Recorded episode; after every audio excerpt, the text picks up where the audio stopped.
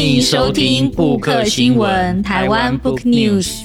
我是主持人定刚，我是主持人之韵。这是全台湾最麻吉的读书 Podcast，欢迎你加入我们的行列。耶！我们都要耶，对不对？对，好，这是定刚之韵组这一季布克新闻的第一次录音后。嗯然后我们很开心，今天要分享的书其实不是我们本来规划的，对，我们本来规划的是一本叫做《基本收入》的，但我们后来发现有一本更适合，那本是一个网友推荐我们的一本书，因为他好像是我们布克新闻前一季的忠实听众，他很喜欢我们在节目里面会分享很多人文史地，然后有时候也会有一些社会学的一些分享在这里面，所以他就帮我们指定了一本书。对，他这本书其实很酷，那它叫做《债的历史》这样。对，知晓运要，呃，《债的历史》这本书是由商周出版的，然后它的原著是大卫·格雷伯，他也就是一个算是之前大部分有听过那个占领华尔街运动。对，二零一一年。对，他是美国占领华尔街运动的发起人之一，这样子。嗯、对，那他如果是一个社会运动者。之外，他其实也是一个很厉害的人类学家，所以他的这一本《债的历史》其实用很多更贴近人类学、历史学跟对一些经济学反思的角度来重新讨论这个很重要的债的这个概念。其实，嗯、呃，现在好像是所谓的全球负债时代，对不对？对，现在全球负债时代。嗯，当然这是一个总体经济学上的一个理解啦。就是说，如果收支最终全球是平衡的话，那为什么我们会是一个全球负债时代？因为你想象，我欠你钱嘛，对不对？那你再欠隔壁钱这样子。嗯。可是我们总体最后一定，如果把全人类的债务加总起来来算的话，一定是一个平衡的。可是你会发现，这个我们一般的这种认知，其实跟我们现代社会运作不一样。现代社会是总体加起来，我们是负债的。嗯。怎么做到的？怎么做到的？因为我们欠未来的自己钱。哦，对，我们跟未来开了很多支票，嗯，说我们未来会还钱，这样。所以总体来讲，我们是欠钱的，这样。可这当然就是一种理解方式。那这本书有趣的地方是，他用一个新的方式来理解债。那甚至他更进一步的去破解什么是货币，这样子。对，因为我们现在会觉得说，人类。可能是先是以物易物，那接下来开始使用货币。好，有了货币之后，我们才能计算每个人的债务这样子。所以是先有交易，然后有货币，然后有货币之后，才接下来有信用的制度。有信用的制度，才开始有债这件事。好，这是经济学告诉我们的神话。那这个神话，他们自己的就是老祖宗亚当·斯密。在当初他的《国富论》的时候，他其实就曾经说，这个理解其实找不到什么历史证据，找不到什么经验研究，就是一个神话或是一个想象。可这个想象对我们今天来讲，影响的层面非常大。我们会以为说，好像人类有史以来一开始面对债务或货币的时候，就是用一种等价交换的态度来面对它。同时，他也预设了一件事，就是。好像所有在交易的人都是理性的人，他们的重点都在于说，我在这边能够获得利益，所以利益变成交易的唯一的目的，而货币能够让交易的不方便性取消，所以他们的原始神话就会这样讲，就说：哎，如果你有很多鸡，我有很多鸭，然后你用鸡来换我的鸭，那我说：哎，你要爱吃鸭，可是我又不爱吃鸡。所以我不想要跟你换，好，所以这时候怎么办呢？这时候就是你用一个能够衡量一切的货币来跟我买这些鸡跟鸭，所以就慢慢形成了市场。好，这是经济学的想象啊，这我们在以前大学念经济学的时候概论一开始就会讲这些东西。那时候我听了之后觉得，嗯，好像蛮有道理的，这样子的确人类好像市场或者交易是这样开始的。可是你看了这本书之后，大大颠覆你的。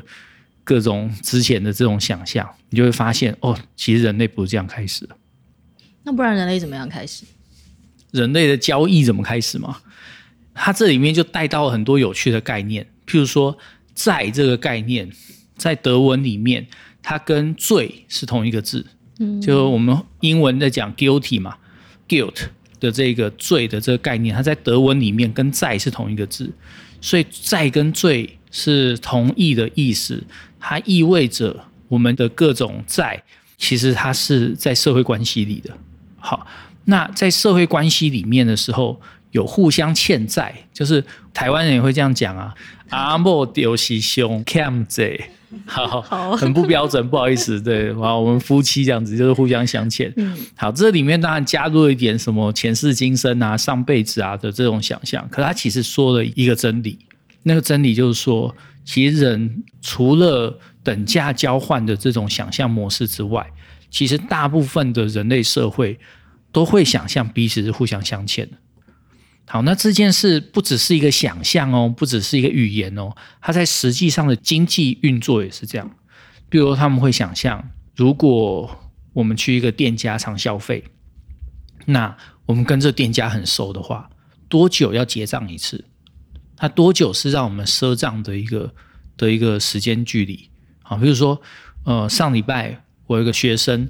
然后他去嗯采访写作嘛，叫他采访写作，他就去访问他家里的那个水电行，就他阿姨开一家水电行，他就说水电行有一个很有趣的交易习惯，交易习惯就是说他们会一个月才结账一次，在那之前都是用赊账的。好，那这里面就要有一些信任啊，因为譬如说你三十天结账嘛，第二十九天就落跑了，就不还钱了，那怎么办？啊，他们就只好吞下来这样子，可是这也意味着他们并不会改变这一个交易的习惯，就是说这个交易里面包含了大量的信任，就社会信任才是这些债的基础。而债为什么在人类社会里面其实一直存在着，也意味着就是说大部分的社会都是依赖着社会信任来运作着的。好，所以如果一个陌生人要到一个就是一个村落里面交易的话，大家会觉得说，我要如何跟你交易？我如果对你完全没有信赖关系的话，这时候这个陌生人要用很有趣的方式加入到这个团体里面。譬如说，他先被偷，就是他有一些财产，然后村民就会来偷他的一个东西。偷了之后啊，有相欠的这样子，所以他们开始有关系，可以能够进一步的展开交易。所以有信任才能交易，而不是交易之后才能信任。当我们今天所熟悉的这种全球资本主义的时代，我们想象就是说，好像市场经济，然后外在于所有的社会关系之上，然后它有一个自律的市场，而这自律的市场，当然如果我们有机会来跟大家讲另外一本书，就 Carprani 的巨变，他就讲说，这个自律市场的出现，其实对人类来讲，其实经历了一场灾难。那灾难的性质是什么？之后有机会再讲。他甚至引导到了国家社会主义，就是纳粹的出现，这样。我们今天所想象这个自律市场，就意味着好像这个市场是合理的，是自律。我们到什么地方，我们只要拿出全世界承认的货币，我们就可以交易。交易怎么做？就是钱货两訖，一手交钱，一手交货，然后货呃拿到了，钱付出去了，我们的社会关系就终止。比如说你去跟那个楼下的 Seven 买东西，你买之前可能大家会客气客气这样子，好。可是买完之后，大家就不会说：“哎，你今天过得怎么样？”开始闲聊，这样不会这样，因为这样店员就会觉得你很奇怪，你是不是想要去搭讪这样？所以我们就很习惯这种交易完社会关系就终止的这种形态。可这种形态在在的历史这本书里面，我们就会看到，它其实是在社会里面非常晚近才出现的一种形态。可是这本书里面，其实它也有蛮大的一部分，它我觉得很有趣，它在讲奴隶。或是奴役那个概念，然后它里面好像有讲到说，奴隶这种东西其实也是跟债是有紧密连接，或是说因为债而产生出来。对，就是我们今天想象，就是人类好像是生而平等嘛，然后我们都是在平等关系底下做各种交易，所以我们才会想象说，我们跟所有人都可以交易这样。可是，在大部分的人类社会里面，他们其实在整个社会的运作里面是透过阶级关系在运作的。阶级关系运作就是说，不只是生产工具的有无，或者是资本的多寡，而是说社会身份本身啊就有差别。这样，可是每个社会身份也意味着某一种大家面对他的方式。譬如说，一个地位比你高的人，好，如果他资助你，他帮助你好了。这时候，地位高的人并不会要求地位低的人必须要偿还。好，因为这是他的身份表现。他必须要表现出某种慷慨大度。就像我们最近在看那个镰仓十三人这样，在讲原平合战啊，源赖朝出现在那边，然后板东武士要看他是不是有大度的人，因为元代朝是不同身份，他是元元什么的儿子这样子，反正就元平元家是很有势力的这样子，后来被平清盛打败。好，不过怎样他都是贵族阶层，所以他们要看这个贵族有没有他的度量的时候，他们会观察。当他们之间有一些状况发生的时候，他有没有那个度量去容纳一些事情？所以那个不是一个平等关系的想象，它反而是一个阶层关系的想象。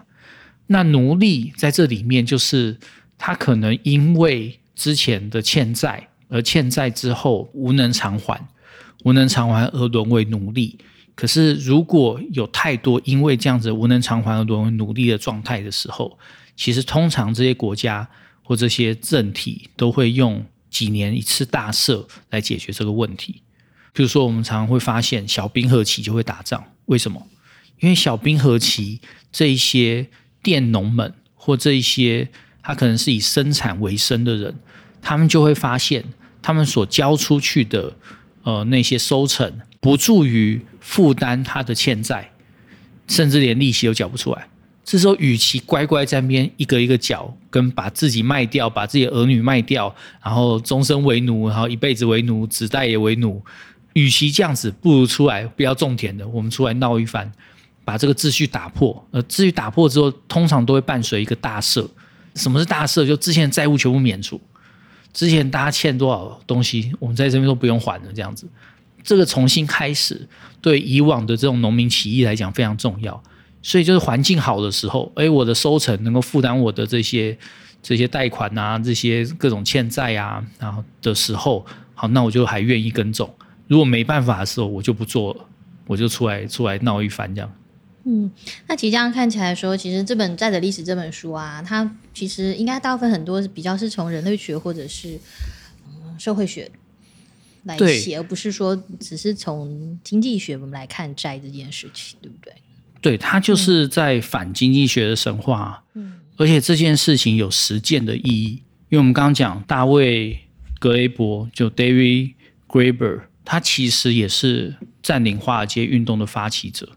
好，这里面他在发起什么事呢？他在发起的是说，全球资本主义注定会让某一些人陷入贫穷，跟进入到一个还不出债的一个境界，而如果没有这种大赦没有免除债务，继续这样子下去的话，它其实这个制度本身就会让越来越多的人从本来可能是有一些基本收入、有一些生存能力的状态，进入到一个没办法还债的状态。那这个时候就是一个不公义。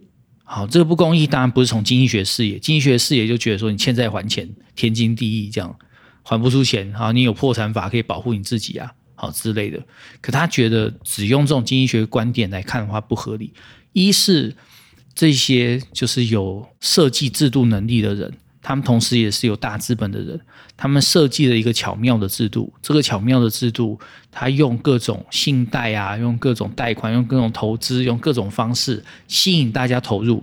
投入之后，好，金融危机爆炸啊，这些有钱经理人全部都没事，几乎没有人被关，也不用还钱。他们甚至在就是当初雷曼兄弟的这个次贷事件爆发的时候，少数这些投资公司，他们在那一年，他们的经理人还拿千万美金以上的分红，哦，都已经赔钱了，都已经这样子，他们还拿千万以上分红，他们觉得他们这样做没有错，那他也觉得这个制度很合理，当然合理啊，他连赔钱都不用自己赔，他这样子还能拿到那么多的分红。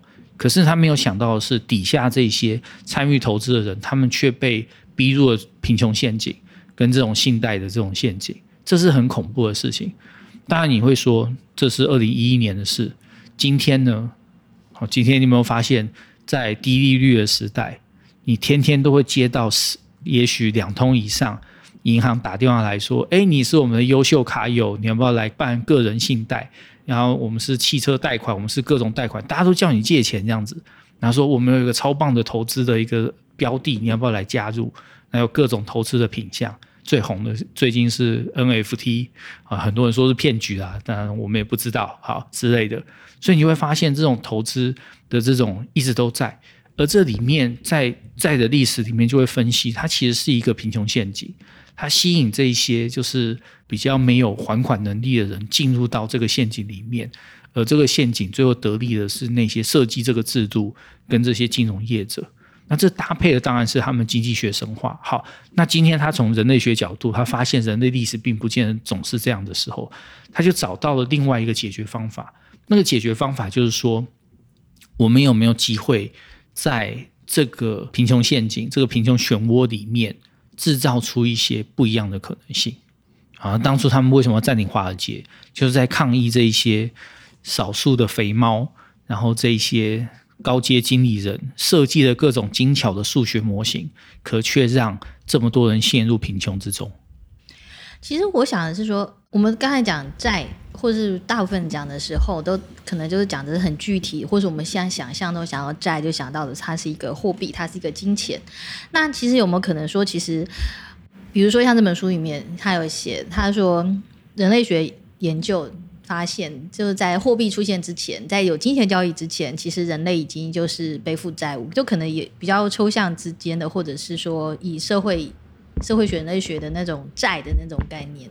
嗯，对，他在很多宗教里面也发现这种债的描述，譬如说他在印度教，印度教我们就是后来也影响到佛教嘛，那很多观念其实到我们今天还非常的熟悉，里面有一个很有名的概念叫做卡玛。业力引爆，业力引爆就是我们今天在讲业力引爆的时候的那个业力，就是卡玛。好，那卡玛业力在汉传佛教里面很有名啊，它后来就变成我们的日常的用语之一，这样子。比如说，我们就会说啊，万般带不走，唯有业随身这样子。那这些业好像就是你这辈子跟着你，下辈子还会跟着你，然后永远没完没了这样。可是这本书里面就会说，这个吠陀宗教。一开始在创造业这个概念的时候，他在讲的其实是所有人类都欠宇宙这样，可是所有人类也应该欠债还钱，但是人类还是有解脱的可能性，而那个解脱就跟全世界的宗教的用语是差不多的，解脱就意味着免除债务，所以就是说这种既承认债务，然后既承认人类就是欠宇宙，就是欠社会、欠国家这样子。之外，也强调就是说这件事有机会解脱，好，所以他们的这个宗教性就来自于解脱如何实际可能。那当然，后来佛教就进一步把它延伸成，就说解脱就是从业里面解放出来，那业是无始无终的，解脱就让这件事变成是无始有终，就它有结束的一天。什么叫结束的一天？就你有免除债务的那一天呐、啊？对啊，对啊。所以你就发现，哎，宗教的语言其实用了大量的这种债的术语，这样很有趣。那就你一个社会学 社会学者来看的话，你会你要怎么去解读或是阅读这本书？呃，每个人阅读的方式不一样啊，从里面获得乐趣也不一样。譬如说，你可能就是对债这件事情非常有感，那你可能会想说，因为债也主导了人类很多的道德观的想象。比如说欠债还钱，然后或者是说就是负债欠别人，或者说诶欠别人实质上的债还好偿还，欠人情债最难还，就是这长长辈常常跟我们这样讲嘛，对不对？说不要随便欠人情债这种之类的。好，可另外一方面又会说，诶你有办法欠别人，那其实是意味着你比别人高一等。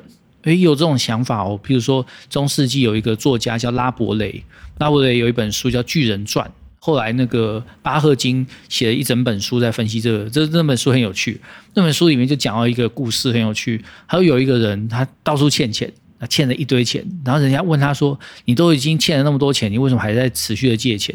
他就说：“所有人都在还钱呐，那你不觉得啊？还钱之后，你的社会关系就没了，然后他们就会觉得说，不再在乎你的生死，也不觉得你很重要。可你欠了那么多钱。”每次每天就会有人帮你祈祷，祈祷说希望你能够继续活着，希望你能赚大钱，因为你这样才有办法赚出钱来还这些债主们。你不觉得那么多人帮你祈祷，意味着你很重要，而且很棒吗？这是这种正向思考，就是说你欠钱太正向，对不对？哎，可是有一点道理，那个道理是在于说，当然拉伯雷在讲这件事，在讲的《巨人传》本身在讲的是一个阶级翻转的故事，他讲的是说，哎，有时候这种上下阶层之间，我们把它反过来看也蛮有趣的，这样子。好，这不重要，重要的是他这里面讲到一件事情，就是我们现在觉得说，责任越大，能力越大，对不对？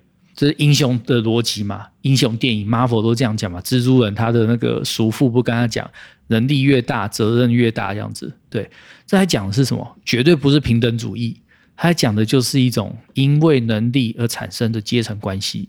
这在古代的狩猎社会也是这样，就猎人们有一些狩猎技巧很好，那他能猎到很多东西；有人狩猎技巧很差，猎到很少东西。那在大家分配的时候就开始尴尬了。那些猎一点点的人，他是不是就变成必须要居于人之下？那英雄是什么？英雄就是说，在这种能力有分的这种状况下，承认某些人的优优越性，可是也不让那个低下的人，就是说能力比较差的人，因为这样子的比较关系而陷入一个不舒服的处境。所以它是一个合理的框架。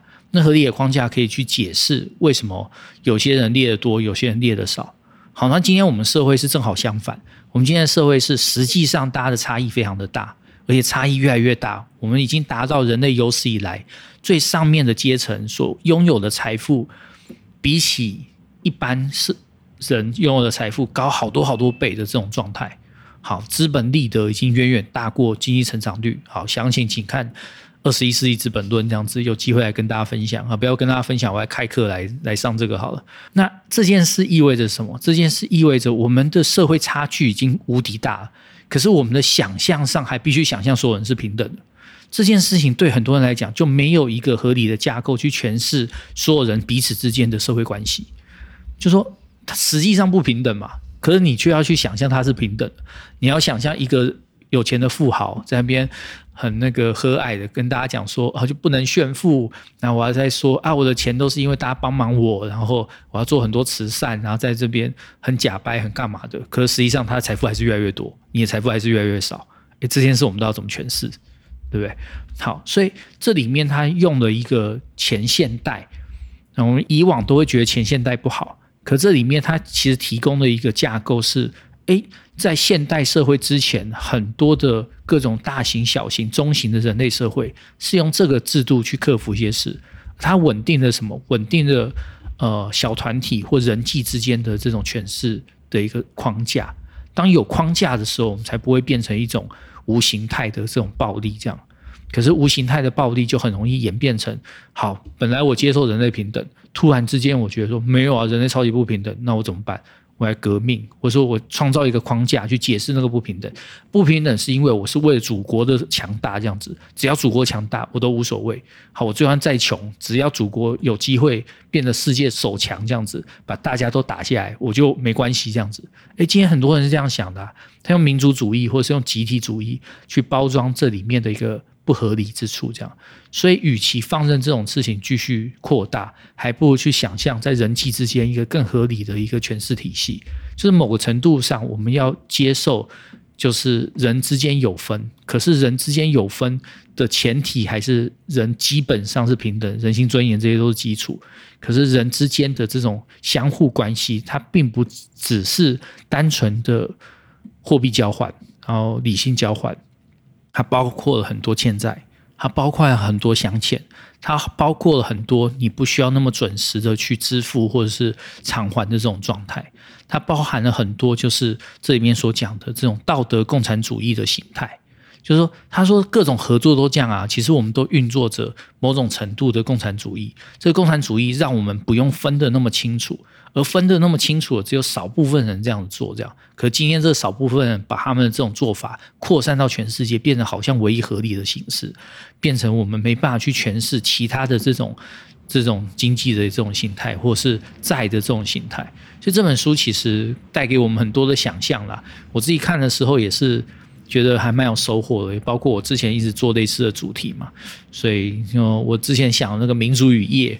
就是透过这本书，我还真的想出了接下来怎么继续做下去，这样子有机会再跟大家分享。